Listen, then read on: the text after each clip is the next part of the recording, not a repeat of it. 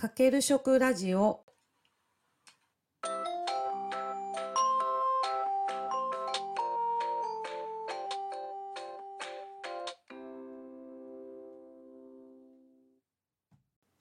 醤油作りの工程の2回目です。これがねコンクリート製のおお、わやりますかるかな。へあ、相当深いですか？えーこの深さが2メーター50あります。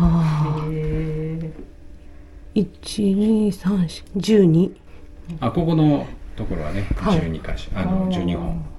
で他にも、えー10本と10本から全部でえっ、と今32本あるのかな。ただ全部のタンクが使えるわけではないので、はい。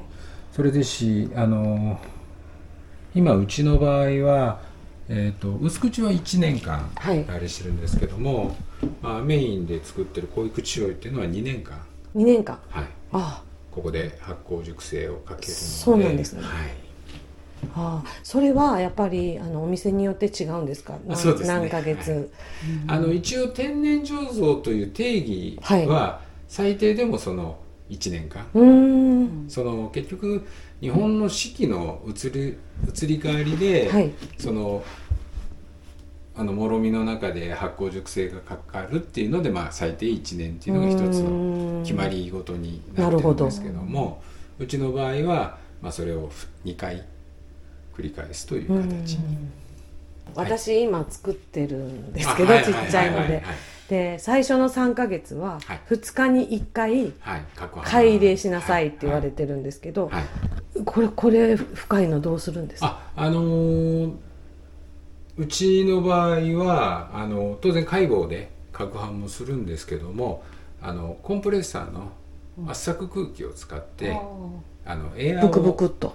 入れてあげてうん。その攪拌という形にします。やっぱりこんなに大きくてもはい。最初は、えっと、2日に1回とか攪拌するんそうでですね。あの仕込んだすぐの頃っていうのは、まあ、抗いって言ってあのその麹の固形分と、はい。まあ、仕込み水ですね。塩水のがなかなかやっぱり混ざりにくい。うん。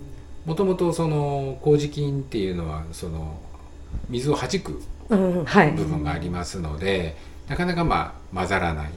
塊ですねです最初はね。ですからそれをあのなるべく早くあのまあ馴染むように、ほぐほぐして馴染んで。そうね。うん。そうしないとやっぱり均一に変化していかない。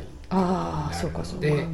初期はやっぱりなるべく均一になるようにまあ頻繁に攪拌っていうのはそういうそういうことなんですね、い、や2日に1回混ぜるの結構面倒くさくてですね。うんそうですね。ただまああのー自分たちでもそういうのはその手作り醤油のあれをする場合では、やはりそのまあ形としては、ね、当然2日に一遍とかいう形でお話はするんですけども要するところ様子をきちっと見ましょうっていうことなんですね。麹が馴染んで、えーほどけた後もですねお醤油はその後も多分1週間に1回とかある程度の割合で混ぜるっていうふうあに習ったんですけど、あの発酵が進んでくると沸いた状態になって液分が下になって固形分がね上にゴーッと上がってはそれを沸くっていう状態なんですけどもそれをやっぱりあ攪拌して。攪拌することで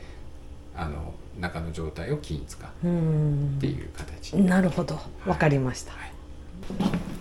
それでさっきあの、はい。少しで見ていただいたあー。あ本当だ。なるほど。えこのここれは？お醤これが油もろみですねこれ絞る前の状態。ああうん。えっ、とじゃあこれだから2年経った2月ぐらいに絞るってことですか？そうですね。こういう機械で、はい。はいでここにそのもろみを一定量ずつ、はい。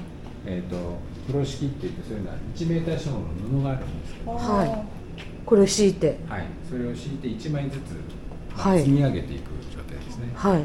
で今これあの一番最初の段階なんでこうん。ういう状態になってますけども、この枠を入れてその風呂敷を1枚ずつ。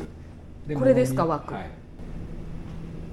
はい。でもろみをうん。1枚ずつ入れてそれをどんどんあの台を下げていくんですね、はい。で積み上がると、まあ、このぐらいの高さまではい。うんうんうん50枚ぐらいまで積み上げてそれが4列。で、えーそれが全部乗り終わりますとこの圧板っていうんですけども上から下ろしてきて、今度圧力をかけて絞っていくと。へえなるほど。はい、でここで絞ったものがここのタレツボっていうんですけどもここに集まってそうなんですね。はいで今うちの場合全量丸大豆ではい。お醤油作ってるので、うん。大豆由来の油はい。をここでお醤油の本体と油の部分と、うんうんうん。まあにっていうかまあ勝手に比重が違うんで分かれるんですよ。はいはい。あでその油の部分が上に浮いてるのでその部分だけを、まあ、取り除くという形で。うーん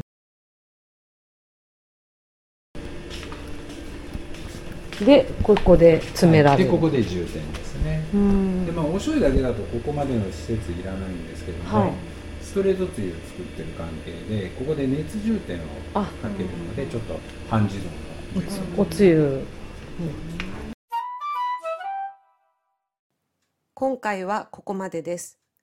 次回は木桶仕込みの醤油作りについてお送りします